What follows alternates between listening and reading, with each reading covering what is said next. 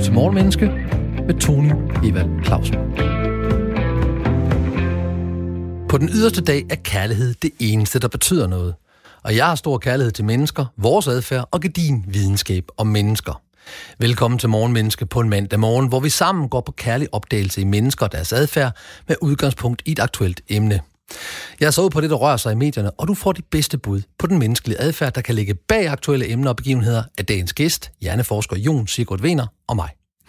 Vores ambition i Morgenmenneske er at gøre os selv og dig klogere på mennesker og adfærd fra morgenstunden, eller på podcast, hvis tiden mellem 6 og 7 er optaget af noget andet i din sommer. Apple og Irland vandt en stor sag sidste uge ved EU-domstolen. Det var Europakommissionen, der med Margrethe Vestager i spidsen havde krævet, at de irske myndigheder skulle indkræve mere end 100 milliarder kroner mere i skat fra Apple. Mange overskrifter beskrev, at det var Margrethe, der havde tabt, men det var jo EU og fælleskassen, der tabte mere end Margrethe Vestager. Og i går søndag spillede flere fodboldklubber de afgørende kampe. AGF mod FCK, Brøndby OB og i aften spiller Lyngby og Hobro. Vi forholder os neutralt til at kommentere både på søndagens resultater og på EU versus Apple. Men al den her snak om at vinde og tabe fik mig til at tænke på, hvad psykologien og videnskaben kan lære os om at vinde og tabe, vindermentalitet og tabermentalitet. At vinde i den her sammenhæng er det samme som at besejre nogen eller noget i forbindelse med en konkurrence, en sportskamp eller en retssag eller en debat eller på det mere personlige plan at bekæmpe en sygdom, eller mit personlige plan, nemlig at bekæmpe ukrudt ude i haven. Og vinde er associeret til tanker og ord som banke, besejre, få ned med nakken, overvinde, udkonkurrere, erobre. Så vinde er et værdiladet ord. Vinde giver en positiv følelse. Og at vinde over andre giver jo så dem, der taber, en negativ følelse.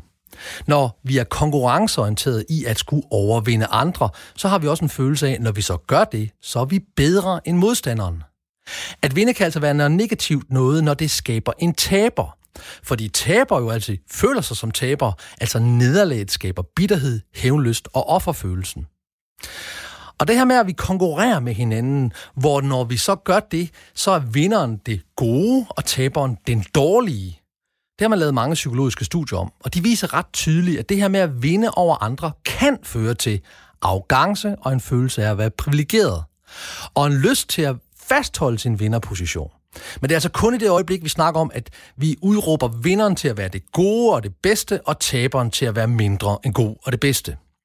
Og i et psykologisk øh, forsøg lavede man sådan et matadorspil, hvor man havde arrangeret det sådan, at den ene kun kunne vinde, og den anden kun kunne tabe. Det var simpelthen, man simpelthen riggede det op således, at det var umuligt for nogen at vinde, øh, og kun muligt for den ene at vinde. Og, man, og det vidste de to spillere ikke noget om. Og det viste, at dem, der vandt, de begyndte at snyde, de begyndte at bedrage, de begyndte at lyve for at fastholde deres vinderposition. Og man har også stillet sådan noget snacks op imellem de her to spillere for at se, hvem tog egentlig mest af den her fællesskål under spillet. Og det gør vinderen. Så vinder har en tendens til at tolke sig selv, selv en uretfærdig og uberettiget sejr. Dem tolker vi som en selvfølge, lige så snart vi begynder at vinde. Og noget, vi er berettiget til. Og når vi er i en vinderposition, især hvis vinderpositionen er, at jeg har vundet over dig, og du dermed er dårlig, og jeg dermed er god, så har vi også lyst til at fastholde vores vinderposition. Og så begynder vi at gøre uetiske ting. Vi begynder at lyve, eller stjæle, eller snyde, fordi vi ser på taberen med foragt og føle os bedre end dem. Hvorfor vi typisk også alt, gør alt, vi kan for selv at blive tabere. Selvbilledet af, at jeg er en vinder, skal opretholdes, og derfor bliver vi uetiske og amoralske. Og det er meget vigtigt at forstå, at når vi taler vinder-taber-mentalitet i den her, så er det det øjeblik, at, at det bliver negativt, det er det øjeblik, at jeg kun er god, når jeg er vinder. Og det er jo klart, hvis du kun oplever, at du er noget værd, når du vinder, ja, så har du ikke lyst til at være taber, fordi du allerede har berammet det, at jeg er god, når jeg vinder, til at I andre må være dårlige. Sejren kan i den, i den sammenhæng fostre had, fordi den besejrede er ulykkelig. Så at vinde over andre kan altså føre til adfærd, vi vil forsvæve, vi vil gøre. Fordi når man spørger folk, vil du styr, lyve, vil du stjæle, eller vil du bedrage for at fastholde en vindeposition, så siger folk nej. Når vi så laver forsøg, så kan vi se, at det gør de faktisk. Så vi skal altså holde op med at tænke på taberne som mindre værd i absolute termer. Fordi gør, det, gør vi det, så opstår tabermentalitet, som også er et andet ord for offermentalitet. Og hvad er det, offermentalitet eller tabermentalitet? Ja, det er en indre oplevelse af, at man er mindre værd end andre. Eller at vinderne er mere værd end mig, og hvis de er mere værd end mig, og jeg ikke vinder, så må jeg jo være mindre værd. Man mangler noget at være, man mangler følelsen af at være god nok. Og taber- og offermentalitet er gift i menneskets bevidsthed. Jeg vil gerne skynde mig at sige, at det er jo noget, vi alle sammen er. En gang imellem. Jeg er det også. Jeg har også både taber- og offermentalitet en gang imellem. Spørgsmålet er ikke, om vi får det. Spørgsmålet er, hvornår vi får det, og hvor tit vi får det, og hvor meget energi vi giver det. Så hvis du, hvis du nogensinde kan genkende til nogle af de ting, jeg siger nu, så har du sandsynligvis på et eller andet tidspunkt været nedsunken både i offer, mentalitet og et taber-mentalitet. Det er en naturlig reaktion, det er noget, der kommer til os alle sammen. Men vi kan gøre noget ved det, for ikke at blive hængende i det. Men når vi er i tabermentalitet eller offermentalitet, så føler vi os som et offer. Vi føler os hjælpeløse, håbløse, magtesløse og skamfulde. Og vi søger, at andre skal bekræfte vores negative selvbillede. Og vi bruger den her rolle som taberen til at undgå at tage beslutninger, til at løse problemer og til at tage ansvar for vores eget liv. For det er jo ikke vores skyld. Vi er jo et offer. Vi er jo tabere. Og vi får også en tendens til at bruge konfliktsituationer til at spille offeret eller til at spille taberen. Og derfor omfavner og skaber vi de her konfliktsituationer, fordi de også bekræfter os i, jamen det er jo rigtigt, jeg er offeret, jeg er taberen. Når vi er i offer- eller tabermentalitet, så handler og lyder vi også som en kritiker. Vi ser altså kun problemer og forhindringer, uden at komme med løsninger. Glasset er altid halvt tomt eller fuldstændig tomt. Vi får den her følelse af at være magtesløse og ude af stand til at ændre situationen. Og det kan jo så også være rigtigt nok, at vi er ude af stand til at ændre situationen, men vi er aldrig ude af stand til at tage ansvar for, hvordan vi forholder os til situationen. Og når vi er tabermentalitet, så har vi også en tendens til at tage skylden, og samtidig give ansvaret fra os, give det til andre. Jeg ved godt, det er min skyld, men det er jo fordi du gjorde, eller du sagde, eller han sagde, eller hun gjorde, eller fordi samfundet er, som det er. Vi fornægter os, at vi har ansvar for situationen, og vi leder efter en, der kan redde os. Og vi har en tendens til at føle, at andre er gode, og vi selv er dårlige. Og det er i virkeligheden de andres skyld, så vi bliver misundelige, og vi får jalousi, og vi får den her følelse af, du skal ikke tro, du er noget. Men, men hvorfor skal de ikke det? Det må jo være, fordi du ikke tror, du er noget, at du ikke vil have, at andre skal tro, du er det. Og vi tillader også andre at definere, hvem vi er, og vi accepterer, hvad andre, der ikke har kærlighed til os, siger, vi er.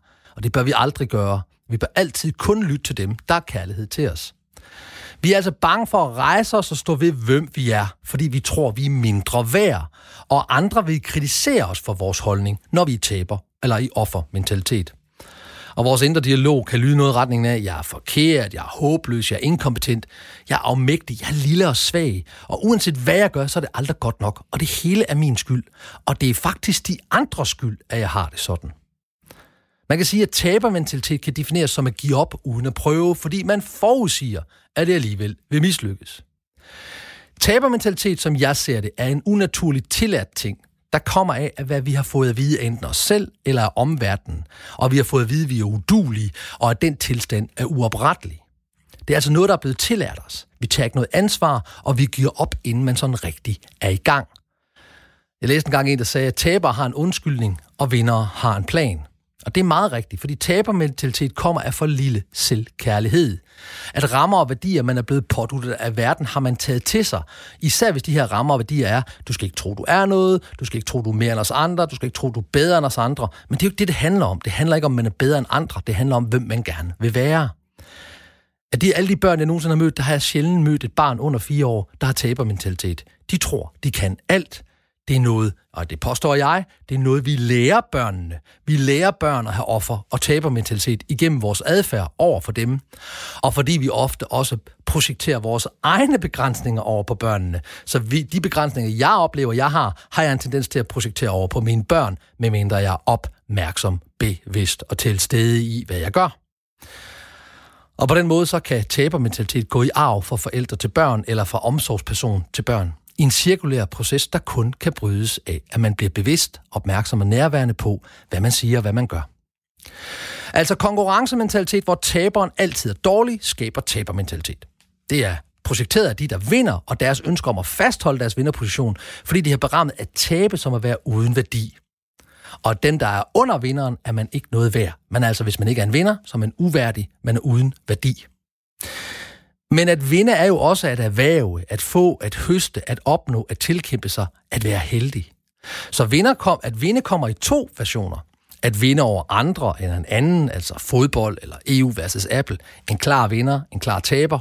Rollerne er fordelt. Jeg vinder, du taber, jeg taber, du vinder. Og så kommer der i en anden version. En version, hvor der ikke er nogen andre, der taber, men hvor jeg opnår noget, jeg ønsker. Jeg vinder noget for mig selv. Og jeg er jo foredragsholder, når jeg ikke står herinde i radioen og taler til dig. Og der var på et tidspunkt for nogle år siden, hvor jeg skulle være opvarmning til foredragsholderen Arte Nielsen. Og han er et stort navn inden for foredragsbranchen. Og det var ikke, øh, der var ikke nogen, der lagde skjul på, at jeg skulle varme op til ham. Jeg skulle ligesom starte op, så publikum var varm, så Arne Nielsen kunne komme til. Og jeg kunne godt have fået følelsen af, at jeg havde tabt, fordi jeg ikke var lige så stort navn som Arne Nielsen. Men så kommer det jo igen til at tage ansvar. Fordi jeg fik jo jobbet. Jeg skulle jo være varm, jeg skulle varme op til Arne Nielsen. Så jeg vandt at få lov til at varme op til ham. Og nu, nu vi er i gang med Arne Nielsen, så vil jeg udbrede lidt ud over, at han er en fremragende foredragsholder og har været det i mange år. Så var han også, inden han var foredragsholder, der var han 10 gange 1, 2, 3, 4, 5, 6, 7, 8, 9, 10 gange verdensmester i kano, og han vandt OL i sølv. Så hvis jeg nu skulle rum kap med ham, så vil jeg 100% sikkert tabe. Men, men jeg skal jo ikke rum kap med Arne Nielsen. Jeg skal jo rum kap på en romaskine med min bedste tid. Så det er altså en konkurrence med mig selv. Og når jeg roer om kap med mig selv, så vinder jeg uanset udfaldet. Fordi selv hvis jeg ikke når min bedste tid, så får jeg jo trænet. Og det er jo min personlige rekord. Så derfor vil jeg sige, at det, at, det at tabe til mig selv, er jo bare et spørgsmål om, at hvad skal jeg så gøre for at nå min personlige rekord? Og når jeg kan ro 1000 meter på 20 sekunder mindre, så føler jeg jo også som en vinder. Jeg har vundet over mig selv, jeg har udfordret mig selv, jeg har nået længere.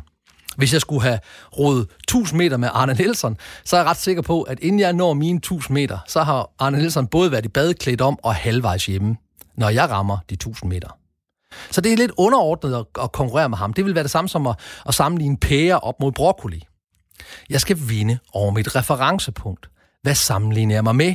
Det er rigtig dumt af mig at sammenligne mig med Arne Nielsen, eftersom han har brugt tusind, tusind, tusindvis af timer på at træne øh, i en romaskine og, og, og ro i det hele taget. Det har jeg ikke, det vil jeg godt indrømme.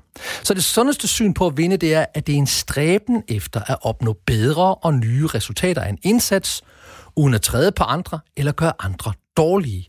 Vi skal vinde over os selv. Jeg skal være min egen reference. Får jeg løbet? Får jeg trænet? Ophører jeg med at tænde den næste cigaret? Eller spiser jeg mindre chokolade? Så vindermentalitet er aldrig et spørgsmål om at vinde eller tabe. Det er et spørgsmål om at aldrig at give op. Du lytter til Morgenmenneske, hvor jeg hver morgen, alle hverdage i sommerferien, fokuserer på den menneskelige adfærd i forhold til aktuelle emner.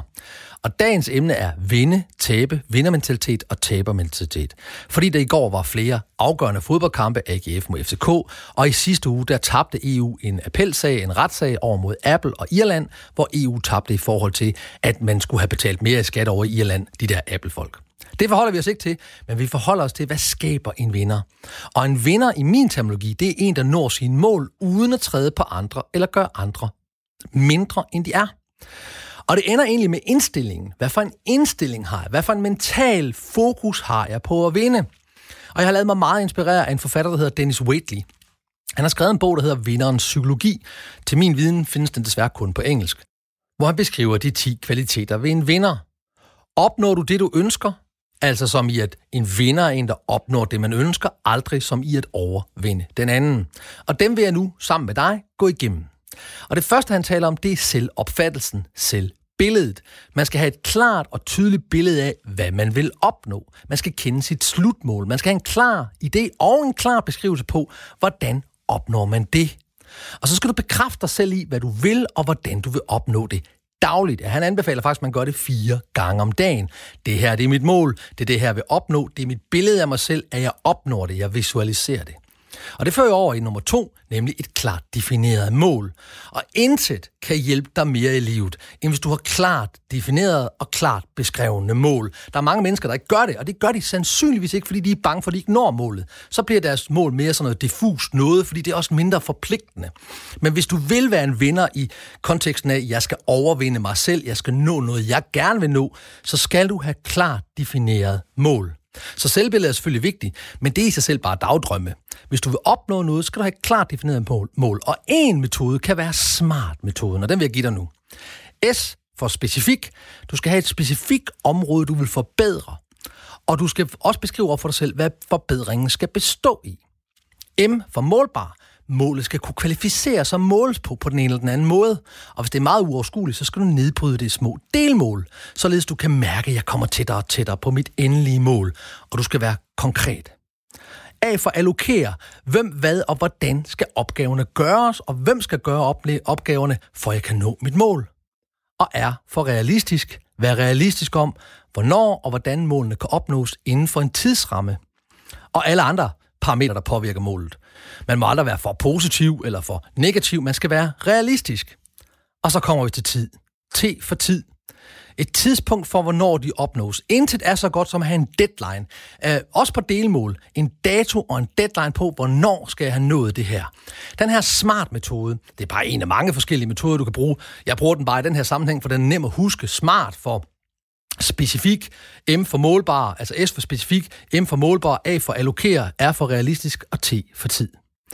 Og intet kan hjælpe dig så meget, uanset hvad du vil i dit liv, end at have klart beskrevne, definerede mål og en klar beskrevet tidsramme på, hvordan du vil nå de mål, og hvornår de skal være nået. Det tredje, han taler om, det er, at man skal fokusere på det positive. Når vi fejler, så er vi bekymrede. Og det er der ikke noget at sige til, at vi er bekymrede. Hvis vi kigger meget på fejl, eller vi er bange for at begå fejl, så bekymrer vi os. Men problemet med bekymring er, det lukker sindet ned.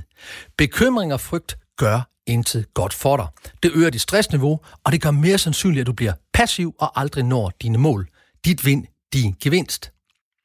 Du skal i stedet for fokusere på, at du kommer til at fejle, og at når du så fejler, så skal du se enhver fejl som en gave. Du skal altså kunne se gaven i fejlen. Jeg ved godt, det ikke nødvendigvis er særligt nemt, men du skal altså se, at alle de fejl, du begår, er en, eller de mislykkedes ting, du gør, det er en vej til, at du kan forstå, hvordan undgår jeg at gentage den. Og igen skal du tage ansvar, og du skal være opmærksom på, hvad du har ansvar for, og hvad der er uden for din indflydelse, og dermed dit ansvar. Se det positivt i selv et tilbageskridt. Se det positivt det, og brug det til at motivere dig. Se dig selv nå dine mål, Planlæg at undgå forhindringer og visualiser din succes. Det er aldrig det samme som pytkassen eller positiv psykologi, som i min verden i største del er noget vrøvl. Det vil jeg gerne erkende over for dig, kære lytter. Jeg er meget lille fan af positiv psykologi.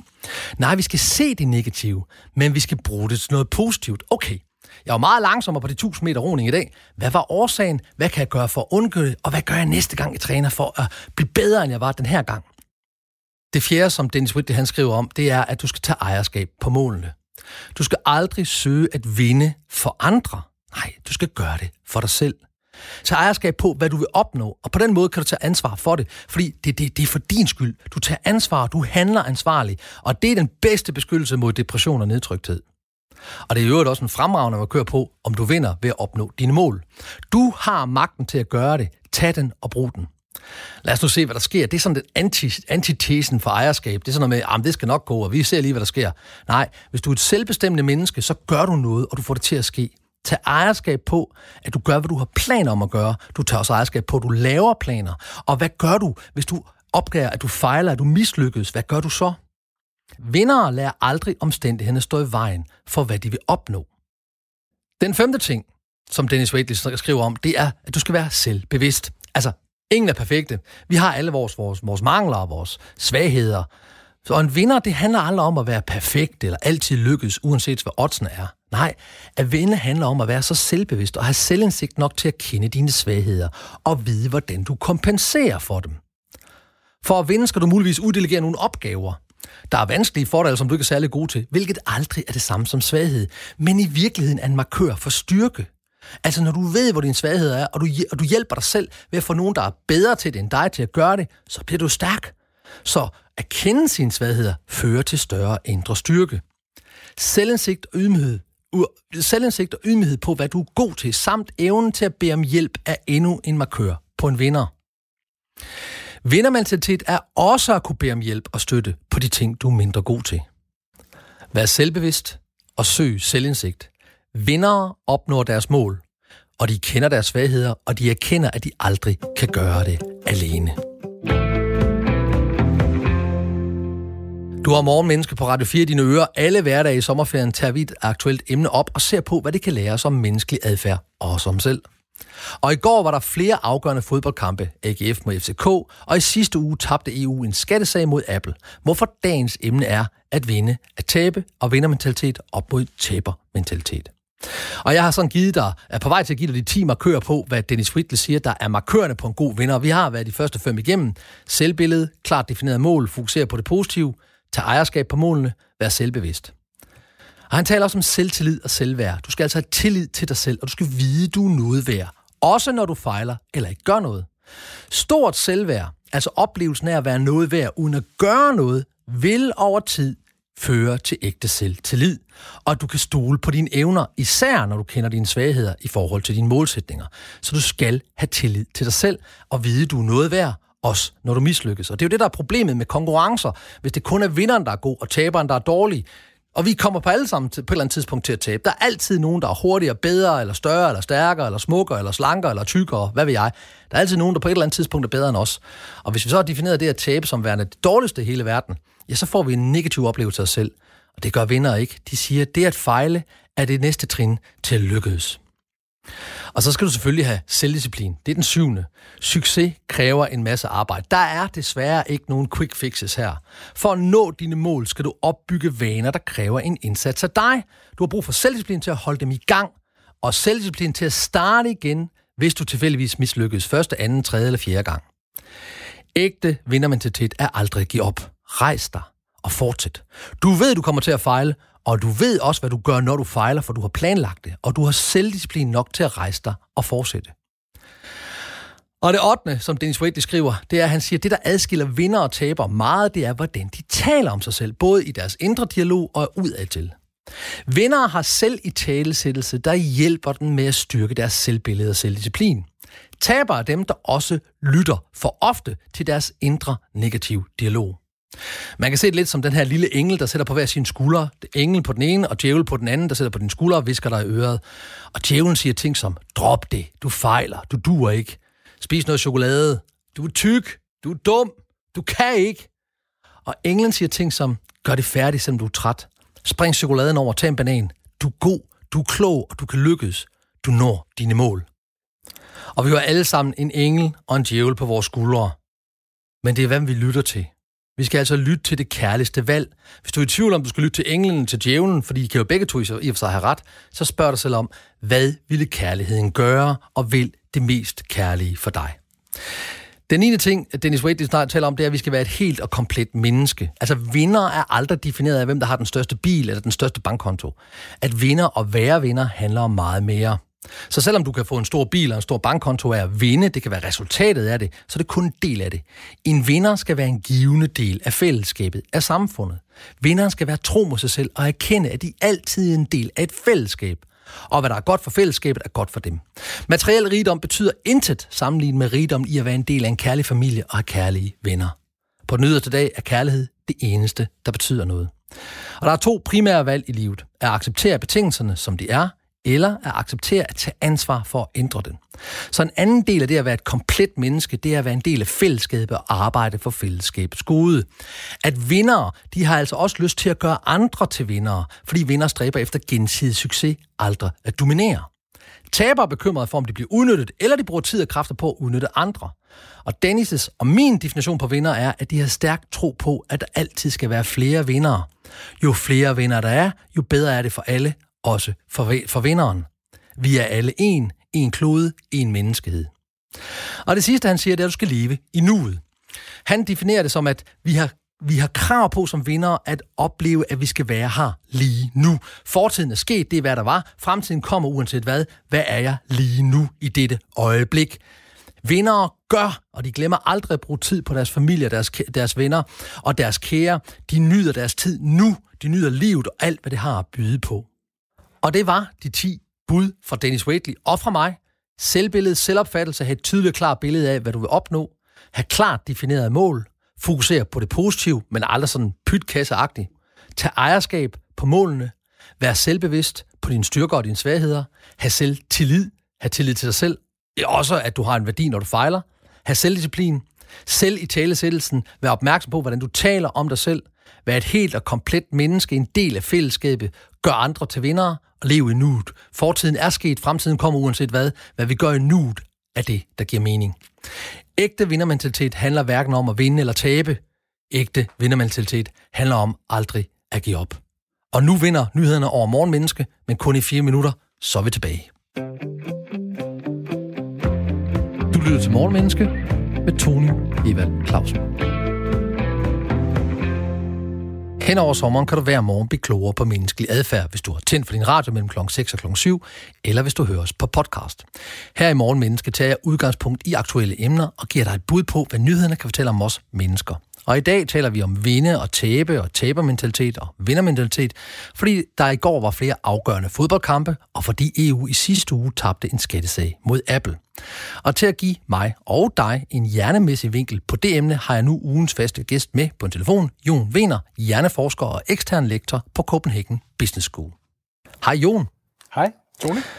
Jo, hvordan reagerer hjernen på det her med at vinde Ja, man kan sige, at fra hjernens perspektiv, så er det at vinde at få en uventet belønning. Altså få en belønning, som man ikke var sikker på, at man ville få. Øh, vi har det her dopaminsystem i hjernen, som er med til sådan at, at, at tracke, om vores forudsigelser er korrekte, og belønner os, hvis det går bedre øh, end forudsagt, og straffer os, kan man sige, hvis det går dårligere end forudsagt. Og det at vinde, det er jo at få en uventet belønning. Mm. Så det bliver vi belønnet med ved en stigning i dopaminsystem. Og en stigning ud af den, kan man sige, akse, der går mod eufori. Så vi, vi har at gøre med, med, med kontakt med de allerstærkeste positive følelser, vi kan føle. Og hvad sker der i kroppen, når vi får den her eufori? I hjernen og i kroppen, hvis du vil åbne for begge dele? Ja, man kan sige, at, at øh, eufori er jo faktisk også, kan man sige, øh, kan også være lidt en, en stresstilstand. Ikke? Man kan sige, at, at lad os sige, at, øh, at, at man har lavet et eller andet vedemål, og, og så vinder man, eller man har lavet en konkurrence, og, og så vinder man den her konkurrence. Det vil også være forbundet med en form for stresstilstand, øh, som igen, hvor, hvor det igen er særlig sundt, det her med at have de her voldsomme muskelsammentrækninger. Og det ser man også, ikke? Man kan se på en fodboldkamp, øh, det, det hold, der har vundet kampen, så plejer de også at løbe rundt og, og springe højt op, mm. også når de har scoret et mål, og så videre. Så der er, på, på mange måder ligner det faktisk, øh, i, i kropstilstanden, så ligner det faktisk det, at, at blive udsat for en trussel. Men her er det jo så bare en, en overvældende øh, positiv følelse. Vil det sige, at det at vinde er en slags positiv stress for kroppen og for hjernen? Ja, man kan sige, på, på nogle måder, så ligner det at vinde faktisk det at tabe, i den forstand, at, at begge dele medfører en form for øh, stresstilstand. Der er så bare i hvert fald den her forskel, at ved den positive øh, stresstilstand, når vi vinder, så har vi ligesom en, en belønning øh, fra vores dopaminsystem, der, der ja, belønner os med, med velvære og faktisk også øh, en grad af eufori. Fedt. Men hvad så, hvordan reagerer vi så? Fordi hvis der er en, der vinder på, i fodbold, så er der også en, der taber i fodbold, eller i en retssag, eller i en diskussion. Hvordan reagerer man på at tabe? Jamen det er klart, altså hvis, øh, især hvis man taber, og det er uventet, altså hvis der i hvert fald var en chance for at vinde, men man ender med at tabe, jamen så er det det her, at, at hjernen, kan man sige, straffer en i den forstand. Det er straffet med en, en nedgang i dopamin.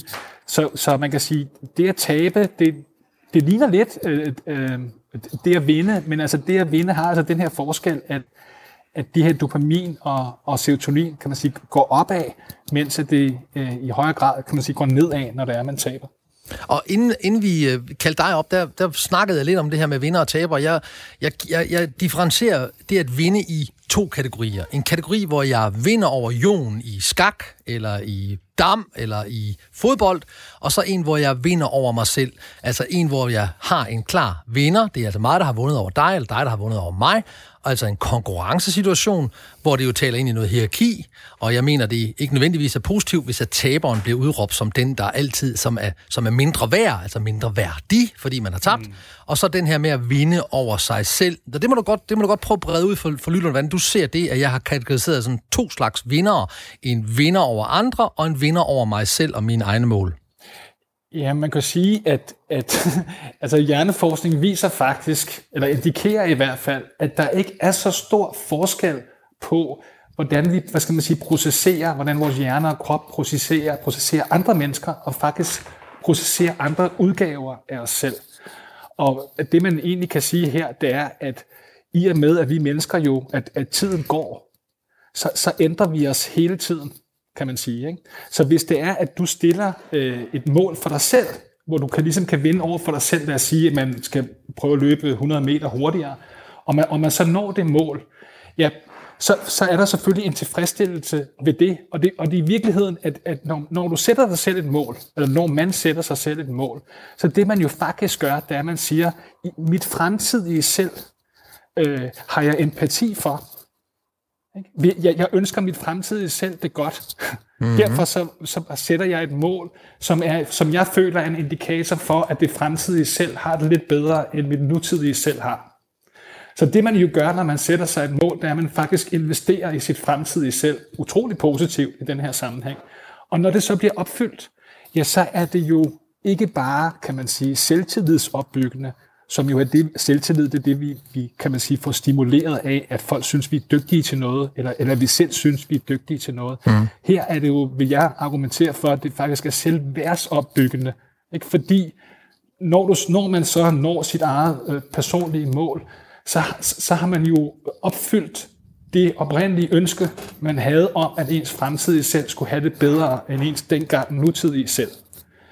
Så i virkeligheden kan man sige, at det er ikke overraskende, at vi inde i vores hjerne, øh, som jo er netop forbundet med empati, og de områder, der er forbundet med empati, de både bliver iværksat, når det er, at vi skal prøve at sætte os ind i andre menneskers følelser, men faktisk også bliver iværksat, når vi for eksempel sætter os selv et personligt mål.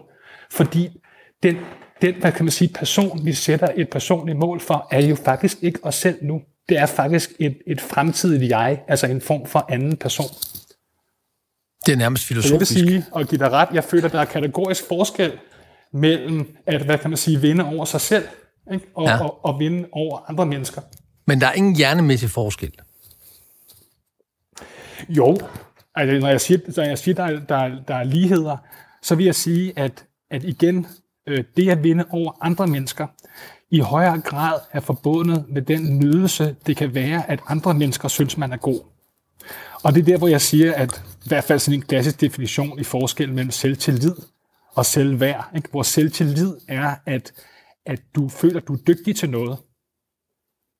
Ikke? Som, som, som, som er, hvad kan man sige, mere overfladisk end selve selvværdet. Mm. Jeg vil sige, at en af de forskelle vil så være, at, at det at sætte personlige mål, som jeg vil definere som en positiv forventning til ens fremtidige selv, og det, at man så indfrier den her positive forventning, det tror jeg nemlig så ikke bare er selvtillidsopbyggende, men faktisk selvværdsopbyggende. Ikke? Fordi man giver sig selv at... et værd. Man, man giver sig selv værdi ude i fremtiden. Man ser på sig selv positivt i fremtiden. Du, ja, det betyder blandt andet, at du kan stole på dig selv. Altså, ja. hvis der er noget, som vi mennesker ubevidst er, er godt er klar over, fordi vi har alle sammen prøvet det, så det er det, der på engelsk hedder affective forecasting det, det, det at kunne, kunne, kunne simulere, hvordan vi kommer til at føle os i fremtiden, det er noget, vi oftest har, har rigtig, rigtig svært ved. Ikke? Det er derfor, vi ofte, du ved, spiser usundt, eller gør et eller andet usundt, ikke? fordi vi kan ikke, vi kan ikke rigtig graspe, hvilke konsekvenser det egentlig har for fremtiden. Men det man jo gør, når man sætter et personligt mål, og det er derfor, jeg vil argumentere for, at det er selvværdsopbyggende, og hvis vi taler om hjerne og krop, så vil jeg sige, det, det er med til at, at gøre udsving i kroppen en anelse mindre. Det er med til at reducere global stress i organismen en anelse mere. Det er bare for at konkretisere, mm-hmm. hvad, hvad øget selvværd, kan man sige, hvis man oversætter det til, til, til biologi og, og krop og hjerne. Så jeg vil argumentere for, at der er den øh, i hvert fald smule kategoriske forskel mellem at, at at vinde over andre, og kan man sige, at vinde over sig selv, ved at det at vinde over sig selv har den ekstra kvalitet, at det er selvværdsopbyggende, ud over at det faktisk også er selvtillidsopbyggende. Ikke? Så når jeg taler om, at, at det at vinde over andre, det kan man sige, det øger jo næsten per definition ens plads i hierarkiet øh, over for andre. Øhm, så vil jeg sige, at det at sætte personlige mål, det både vil øge ens plads i hierarkiet over for andre, øhm, men altså også øge ens, hvad skal man sige, mere øhm, generelle og mere sådan globale og mere irreversible øh, gode og gavnlige øh, følelser i, i hjerne og krop.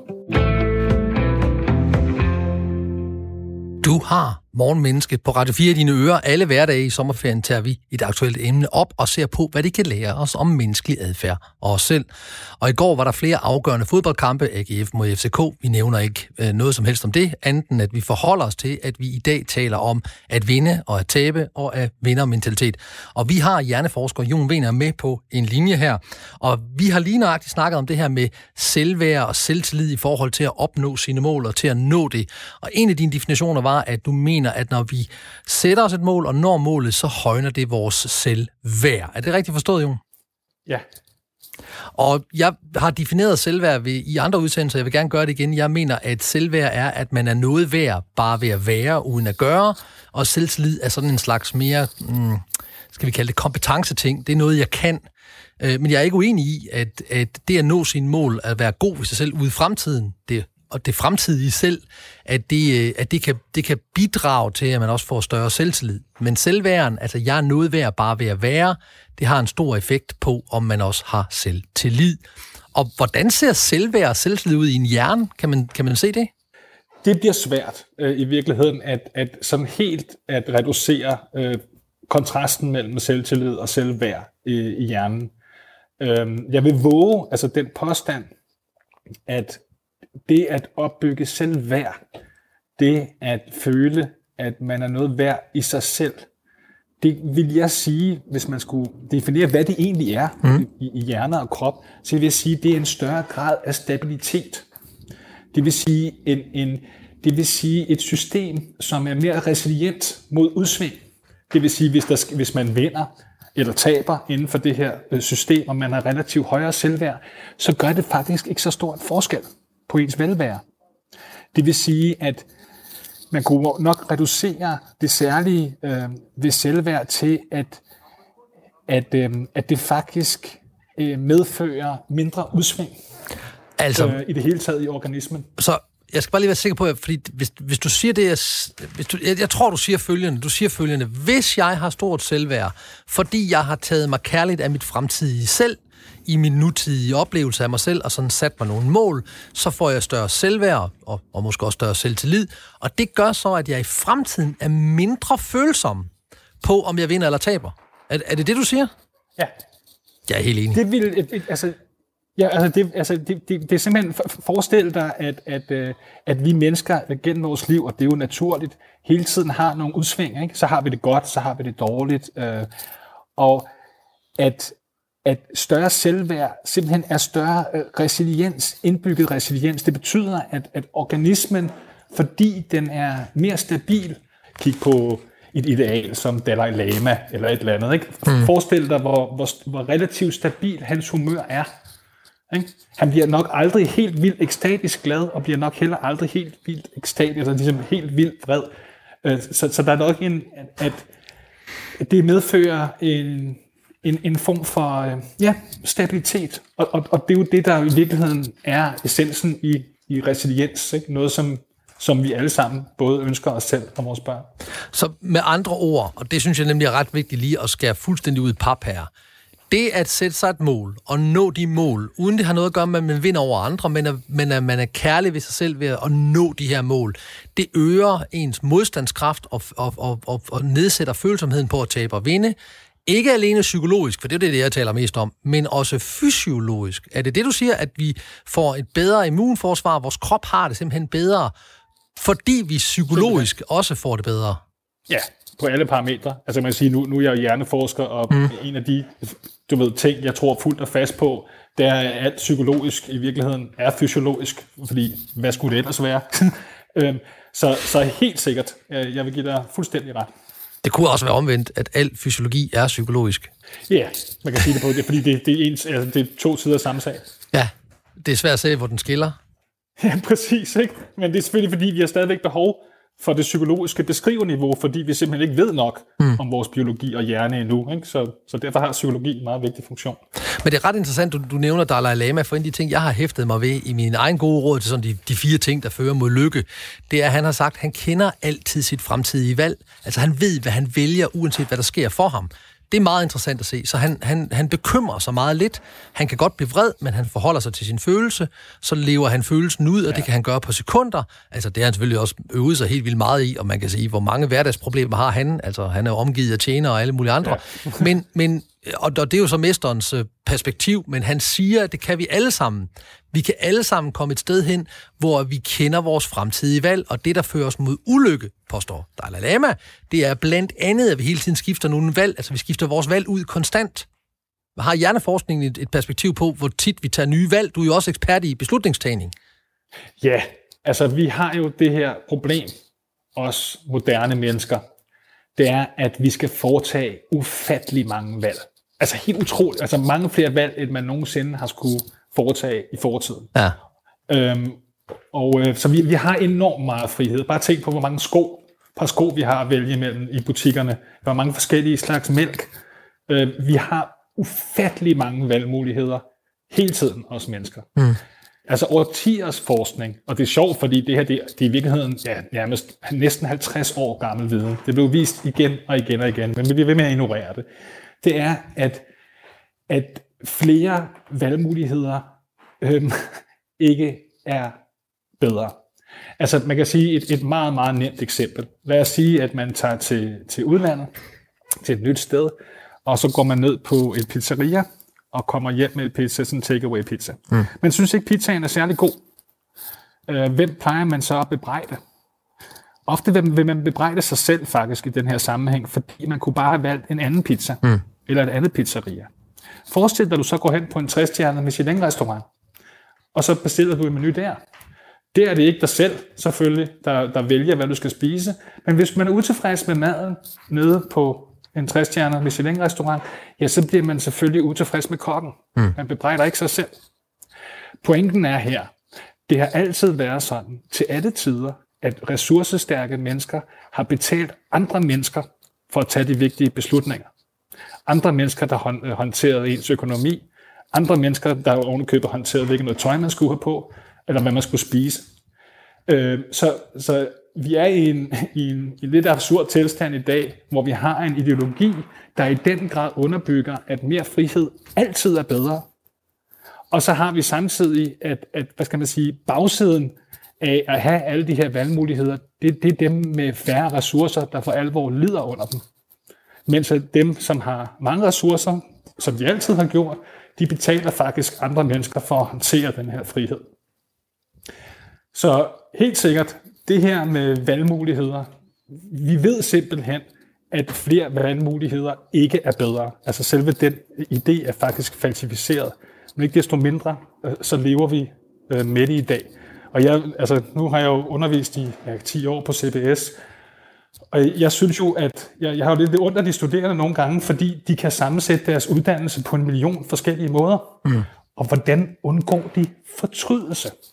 Fordi vi ved fra, fra hjernen, at, at vi mennesker, når vi bliver udsat øh, øh, for en masse valgmuligheder, så betyder det jo nødvendigvis, at vi skal vælge noget fra. Og desværre er det sådan, at vi ubevidst ikke kan lade være med at tænke på, hvad nu hvis mm. vi havde gjort noget andet. Og igen tilbage til de studerende, ikke? Altså, hvordan skal de, hvordan skal de nogensinde være tilfredse nærmest med den uddannelse, de har fået, fordi de kunne have sammensat den på ja, en million andre måder. Ikke? Mm. Så det er rigtig svært for os øh, at håndtere øh, al den her frihed. Og det er rigtig svært for os at leve under den her ideologi, hvor det i virkeligheden er, er implicit, og nogle gange eksplicit, at man selv skal træffe valgene. Ikke? Man, skal, man skal ikke lade eksperter. Man skal ikke lade andre øh, øh, træffe valgene for en. Man skal selv gøre det.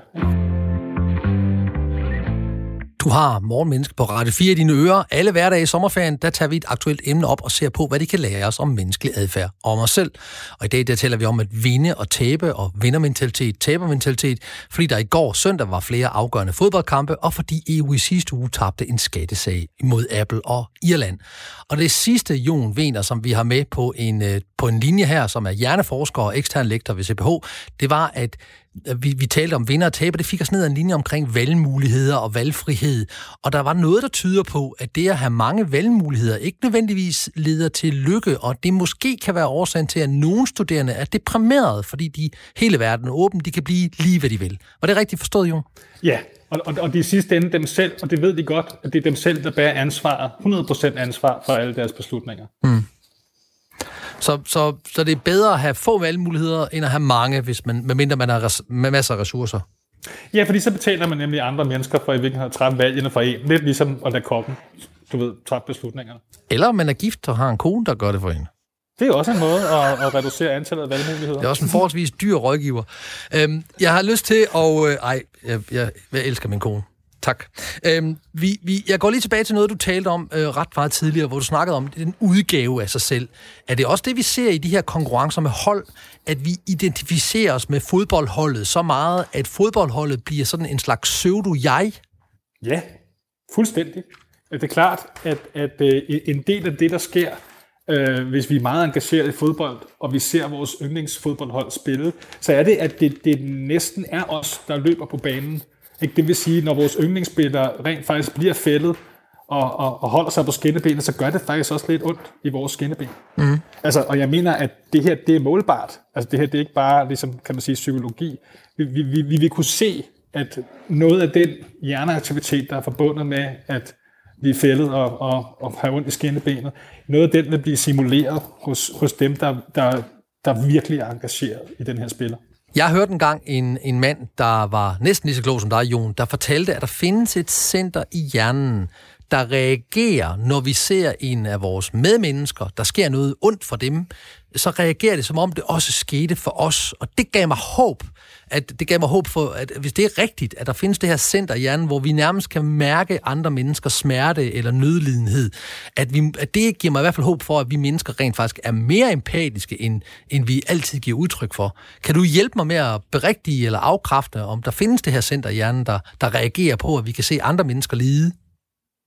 Vi har i hvert fald nogle strukturer i hjernen, som, som underligt nok nemme, det har jo altid været lidt et mysterie, ikke? Som, som lader til at spejle, hvad kan man sige, noget af den samme aktivitet, som hvis vi ser, som du siger, en artsfælde øh, gøre et eller andet. Mm. Ikke? Det kan også bare være, at en artsfælde tager et stykke værktøj, ikke?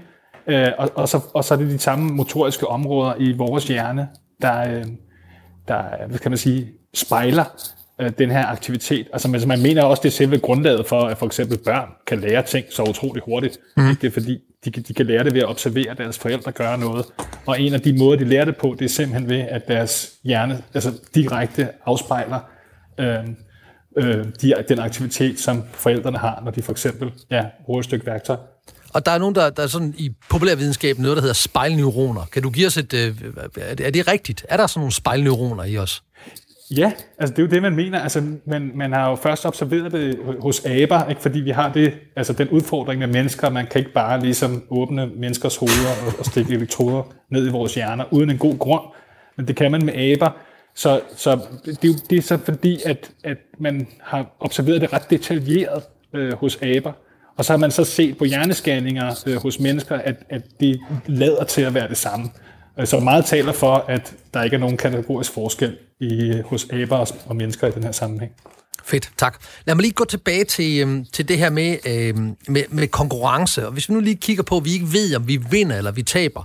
Hvad kan hjerneforskeren og den evolutionære psykolog så sige til os omkring, hvad der sker i os, når vi går i konkurrence med andre? Ja, yeah. dopaminsystemet, som jo ligesom tracker øh, gevinst og tab, bliver i virkeligheden på en måde hacket, når der er risiko på spil. Øh, lige så snart, og det er jo også årsagen til, at gambling og sådan noget kan være så tiltrækkende, mm. lige så snart, at der er risiko, øh, lige så snart der er noget gambling ind over det, så, øh, så, så, så bliver det ekstra aktivt, det her dopaminsystem. Vi, vi er særligt sensitive over for, for risiko. Det er særligt stimulerende. Ja. Øhm, så, så man kan sige, det, det, det er i virkeligheden mest der, den højeste stimulation er, det er selve inden afgørelsen er truffet. Altså den her spænding, ikke? Som, som vi også kender, og vi også kender fra spændingsfilm og så videre, så videre. Det der med at blive holdt hen i spænding, det er særligt pigerne. Ja, og dermed stimulerende. Ja, præcis. Hvad med adrenalin, det må du slet ikke altså, det er mere stimulerende end selve resultatet, hvis du forstår, hvad ja, jeg mener. Modtaget, ja, det er selve ja. forventningen, hvor, hvor ligesom for alvor det her dopaminsystem øh, ja, er ekstra aktivt. Var det ikke det, H.C. Andersen sagde, at intet overstiger forventningens glæde? Det lyder meget godt. så, så, vi, så hvad med adrenalinerne? Øh, du, du snakker meget om dopamin. Øh, kommer der ikke også adrenalin og sådan noget ja. i os, når vi går i konkurrence? Jo, jo. Og kortisol og sådan noget stress. Altså, man kan, man kan jo sige, at, at det kan man også tale om en, en, en slags positiv stress. I hvert fald en, noget stress, der kan subjektivt føles som positivt, ikke? Når, vi, mm. når, når der ligesom er noget, noget risiko på spil. Øhm, det er klart, at hvis det er, du ved, hvis man spiller russisk roulette, og det er ens liv, der er på spil, så er det måske ikke så sjovt, men vi almindelige sådan, ligesom også kan forklare, hvorfor folk spiller lotto og går på casino og så videre, ikke? At, at, at der er altså noget særligt øh, belønnende ved at løbe risici. Og således var ordene fra hjerneforsker, ekstern lektor ved Copenhagen Business School, Jon Vener. Tak for din input og din indsats, det sætter vi meget pris på. Vi håber, vi må ringe dig op igen i morgen og få din vinkel hjernemæssigt og psykologisk på et nyt emne. Det var hyggeligt. Tak. Og således formidlet og forhåbentlig også beriget. Det var dagens morgenmenneske. Sammen gik vi på kærlig opdagelse i mennesker og deres adfærd med udgangspunkt i de aktuelle emner om at vinde eller tabe på grund af fodbold i går og på grund af den her retssag imod EU og Irland og Apple.